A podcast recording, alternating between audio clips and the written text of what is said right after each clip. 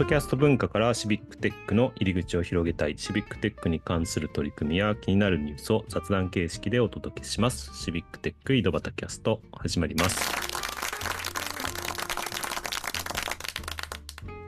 はい、今日も岐阜の石井と埼玉の太田と川崎の又がお届けしますということで、そうですね。えーっと、もう3月が、今週収録日で言うと今日28日なんですけど、もう3月になっちゃう。多分配信日は3月1日かな。もう 3, 3月になりますね。あっという間ですはいね。、あっという間です。で、3月といえばイベントがあるということで、3月のイベントを今日はちょっと紹介しようかなっていう感じですよね。あの、まあ、3月もいろんなイベントがあるんですけど、うん私からはこのアーバンデータチャレンジのフうん。ァイナルのご紹介をさせていただければなと思っております。はい。この番組でも何度かね、あの紹介をしてきて、アーバンデータチャレンジという年間を通じたあーオープンデータ系のコンテストっていうんですかね、があって、それの最終審査会みたいなのですかね。そうですね。あの年間を通じてあの活動してもらうんですけども、まあ、あのアーバンデータチャレンジはデータを使って社会課題を解決するテーマを年間を通してやっているんですけども、まあ、活動のそういった意味では最終あの、えー、と成果としてコンテスト形式の、えーイベントをやっております。なので、そのコンテストの部分が今度の3月の、えー、9日ですね。この間はい。開催をされます。はいえっ、と、ちょうどそうですね、1年間のこう成果発表っていった形にはなるかと思います。ば場所はどこでやられるんですか？開催する場所はね、東京大学の駒場リサーチキャンパスの、えーコンベンションホールってところです。で、こ東京大学の駒場リサーチキャンパスは、えー、とちょうど、えー駒場東大前とか、あと代々木上原から歩いていける距離で、ちょうど東大のこ、えー駒場のキャンパスは2つあってですね、一つはあのどっちかというと教養学部とあるあるキャンパスと駒1って言われてるキャンパスがあるんですけども、もうその、そこではなくて、その隣にある、えー研究施設が集まってるリサーチキャンパスの中の、えー施設で開催をされます。まあ、東大に行ってみたい。だけど、あっちですよね。あ赤門がある方じゃないっていうね。あの、気をつけた方が。はい赤門がない方です。はいこう有名な行動がある方じゃない 方の、はいあの、東大。例の行動もないです、ね。ない、ね、ところもない。あのところいや、いや、あの、安い行動で、安田行動はない。はい。安田行動赤門がないたまにあっち行かれる方いるんですけど、うんあっちないです。はい。まあ、そんなあの最終審査会ということで、えーっと、まあ、あの一次予選っていうね、我々やお太田さんとかもね、いろいろ応募していたんですけど、残念ながら僕は通らなかったんですが、まあ、太田さんはその太田さんも通らなかったです通らなかったですね。うん。なかなか厳しいんですね。狭き門ではあるんですけど。そうです。えっと、多分決勝の時に発表すると思うんですけど、うん大体応募応募総数が134かな、4ぐらいですね、の応募がありました。うん。で、その中から、えっとまあ、決勝っていうか、このファイナルに残った作品が、えっと、今年の場合は一般部門で14作品。はいあと、えっと、もう一つあのビジネスプロフェッショナル部門って、まあ、あのうんコロナが作った部門うんというはいはいはい5作品が決勝に残っております。なるほど。じゃあ、その内容を少し今日は紹介していこうそうですねっていうこ。とですかね。うん。あと、今年はあの太田さんと石井さんにも、うんえーそれとも一次審査のちょっとご協力もして、はい。はい。あその時の感想なども。そうですね。はい。どれかな審査したやつあるかなはい。はい。ですね。じゃあ、えーっと、なので、せっかくなので、じゃあ、あの、決勝に残った作品は、あの、全部こう、ゆっくり話してると、あの、時間がなくなってしまうので、ちょっと、あの、こう少しずつこう、紹介していけばなと思いました。なので、エントリー番号の若い順からちょっと紹介しましょうか。はい。お願いします。あまず一番、えー最初がまあアプリケーション部門なんですけど、これ、うん。みんなのトイレマップっていうも。の。これは、えっ、と、そうですね、あの、ちょっとど、なんだろう、あんまり詳しく話したあれかわかんないんですけど、まあ、うん。えーそういった意味では、あのこのトイレですね、トイレを、うんえー、とす応募された方が、えーまさに、えーデジタル地図にして、それを応募した作品を応募していただいたっていう作品になります。うんで、2つえー二つ目が？2つ目が、うんえーこれが何でしたっけ？これが、えーっと、ギフロゲバージョン2ですね。うんではこのギフロゲ、えーっと、去年のアバデータチャレンジの金賞の取った作品、うんバージョン2になります。バージョン2になってる。バージョン2実は岐阜ってついてるんですけど、まあ、あのこれを金金賞で取られた時はあのちょっと一緒の活動もしてたのでちょうどその、うん、伝統産業の部分でなんかこうデータを集めてこういうことをやりたいっていう方がいらっしゃってて、はい、その方が、はい、あの応募されてるんだなっていう感じですね。はい活動が続いていて、うんまあバージョン2ということで、そういった作品が応募されてます。まあ、これはアクティビティですね。はい。次が、うん。えーデータ部門ですけど、日本全国の超々目別、えーえー比率オープンデータ。なかなかニッチな感じ、ニッチなのか、ちょっと内容を聞くだけじゃわかんないですが、私も。これどんなデータなんですか？っていうのは、私もちょっとあのこの作品をあの見たわけじゃないんですけれども、うん。とまあ、字から想像する人になんか街に大切な指標だというふうにはうん。書いるので、緑がどのぐらいあるかっていうことなんですかね。多分がね。超々目別にあるデータで、これまあ、あのうんデータ部門ということなので、えー、と別にどういうデータを作られたのかってことは、えーちょっと楽しみなのかなと思ちょっと興味ありますね。うん。はい。続いて。えー次が、えー、とアクティビティ本ですけど、ゴーボーって川崎って、うん。これは、まああのーそうですね、私も少し関わってはいるんですけれども、うん。これはあの選挙ですね、選挙ポスターの、うん。えーえー宣伝というか、まあ、要はあの選挙をみんなで行こうよっていう、そういうあの活動でやったあーアクティビティというか、そういうあの活動の、えー作品になります。まあ、これはあの一つの、実はあの地元にあるいろんな団体さん、要は市民団体の人たちが集まってやっているので、どっかの、えー団体が一つやったわけじゃなくて、まさに、えっ、と、いくつかな、10近いです。10近いような多分あの団体が集まって、まあ、一緒に川崎の中で選挙に行こうみたいな、そんなえー作品を集まってやった作品ですね。うんで、次が、次が、はい。これ防災カルタアプリを活用、うん子どもの防災意識改善に対する取り組み。うんこれも、私はちょっとこれがどういったものかわからないんですそうですね。防災カルタっていうアプリを作って、実際に使ってみたっていう話っぽいですね。まあ、あの、タイトルしかわからないので、そうそんなことしか言えないですけど。はい。次は、じゃあ、あなんかこれはなんかうんアイデアのハッカソンって少しずつ育っていったうんものらしいです。はい。で、次が、はい。次がヒヒアアマップって読むんですかね HIYA マップ。そうですね。これも私はなんちょっとどうん。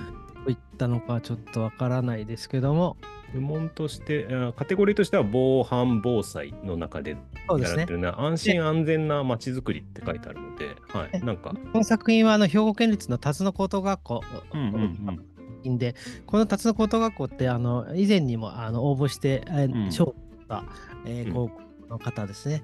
で、えーと、え今年はまた違ったえー学年の人が応募して、うんうん。うんヒヤッとするようなマップを作ったんですかね。なんかヒヤッとするポイントが何かあるの？あるのかもしれないですね。はい。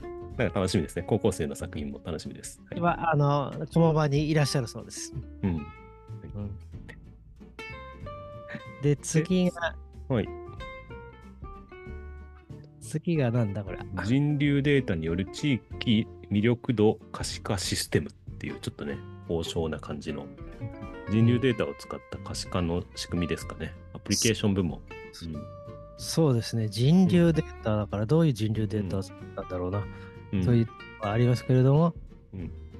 まああのじ、結構そういう地図系のデータの中でも、そう人流データいろいろ使い勝手がうん。あって、えいろんなやっぱ人の流れっていうのはマーケティングにも近いので、そういう街づくりってところでは、結あの結構重要なこうやっぱりこうあの部分であるので、まあ、そういったものをなんか地域の中人の流れから地域の魅力をこう可視化させたりしていってるんじゃないかなって思います。はい。どんどん行かないと、はいあれですね。次続いて、次次これはラーメン食べても積み殺しウォーキングってこれあれですね、うんあのこれはあのラーメン食べると背徳感があるのであの、うん地図があってそこのお店まで歩いて運動して少し罪悪感をなくせっていう そういう歩けっていうことですか？そかそっか。ウォーキング。うん、なるほど。っていうところだと思いますこれは。はい。で次がこれなんて読むんですかね？桜咲くプロジェクト。桜咲くプロジェクトインナラってこれはあれですね、なんか市民投稿系の参加型の写真収集アプリで要はうんうん桜なのでこの春にこう、うんうんな桜を撮ってどこに桜があったよって言ったうん。っていうなるほど。アプリだと思います。で、続いて。はい。た次くさが、んありますね。盛りだくさんですね。はい。次が、ナイトはこれはなんかあの軽犯罪とか性犯罪向け、ナイトっていうのは、そういううん後半向けの、うん。えっ、と、お騎士っていうところかもしれないんですけど、そういったもので、えっ、と、うん。うんそれをなんかデータを、防犯に使うようなデータをこうなんか集めたようなアプリケーションらしいです。で、次がアプリケーションで車窓グラファー。これだけだとわからないですね。うん。あこれはなんか、えっ、と、なんか車窓、なんか GTF とか、あプラトンので作った作品らしくて、あの、バスの中からいろんな車窓を眺めるみたいな、そんな、え多分なんですかね、えっ、なると。メタバース的なところだと思います。うーん。じゃあちょっとこ凝ったアプリケーションになってるんですかね。アプリだと思います。バスタイムトレードバイエッジランタイム。なるほど。これはなんか、あのいや、なんていうか、手軽にあの GTF のデータっていうか、うんバスの国用のデータを、うんうんあのウェブページに簡単に埋め込むためのなんかそれのサポートツールらしいです。なるほどねこう。こういうサポート系のツールもたまにこのアワンネットチャレンジ出てきますよね。なんかね、こういうオープンデータをうまく活用するとかね。そういう。でまあの特にそういった意味では地理系のあ強いコンテストなので、そういったあ、うんうんものが出てくるってところだと思います。で、次がプラトーを利用した名古屋市の犯罪マップと類似領域検索っていうところですね。そうですね。これもだから、あの、うん都市の 3D にしたプラデータであるプラトンっていうものを使って、なんか犯罪データとかもパッとみたいなことをなるほど。ためのえーアプリケーションらしいです。いやー、プラトーってね、3D モデル使ってみたいけど、なかなかみたいなところあったんですけど、ちょっとこれ気になりますね。はい。うん、で、最後ですかね、一般部門。なんかこれは説教供養するんですか、が、なんかから、あのーその、えっ、と、その時代のうんなんか交通環境みたいなものをなんかうんサイクルとか見えるようにした作品のらしいです。ね。これ埼玉県の作品になってますよ、太田さん。これは埼玉県なんか太田さんは絡んでたりそでないこは知らなかったですね。そうですね。だかそら、岐阜や埼玉や、まあ、川崎はちょっと大松さん絡んでるんですけど、出ててなんか嬉しいですよね。なんかね、決勝に残ってて。岐阜と埼玉いいるんですけど、ちょっといるけど、そう、関わりは薄いんですが、はい。あの、あるので、ちょっと気になるなっていう感じですね。その今、最後なんか見てた日本大学経済学部の方ですね。うーん。大学生か。あデータって書いてあるので、またそれはそれで気になりますね。そうですねうん。結構今年はあの大学生の作品も多いですようね。ん。大学生が学生の作品がありますね。まあ、あの、本当にいろんなジャンルのものがあ集まっていて、えーなかなかこう指標をつけて こうこうね、あの塗るのが難しいいいところがねなかなかあれですけどやっぱり決勝に出てくる作品だけあってちょっと面白そうなものが多いですね。うんちょっとなあの長くなっちゃうので、最後にだからそういった意味では、石井さんと太田さんがぜひ審査にご協力いただいたんですけど、なんか、ざっと感想を言って終わりにしたいな、うところ。はい。あの、いろんな作品私も見たんですけども、20作品くらいかな、うん、見て、えー、っと、やりましたけど、レベルが高くなってるなっていう気がしましたね。あの、なんかどれも結構一定のレベルは超えてるというか、で、アイデアとか、プレゼンとか、あの、作ってある資料も結構綺麗に作ってあったりとかして、やっぱり説明、うん、なんか、あの、レベルが上がってるなっていうのを印象を受けました。はい、私はそんな感じです。あ、どうですか、太田さんは？そうですね、まあ、特に、なんだろう。なんか、やっぱりあの、こう、こういうふうにあの、えー、ロ作品ってやっぱりそのテーマとか、そのためになぜこういうことをやったのかっていうのがすごいはっきりしてるものが多いなって感じましたね。うん。なるほど、ありがとうございます。うん。本当に決勝に残ろうと思うと、本当突き抜けないと残れないなっていう、ポットでのアイデアじゃ難しそうだなっていうのがすごく感じました、ね、あねそうね、なんかやっぱり年々そこのところが上がっていっているんだなっていうのを、うん、そうそう。そう。も今回2回目なんですけども、この審査、うん、一次審査、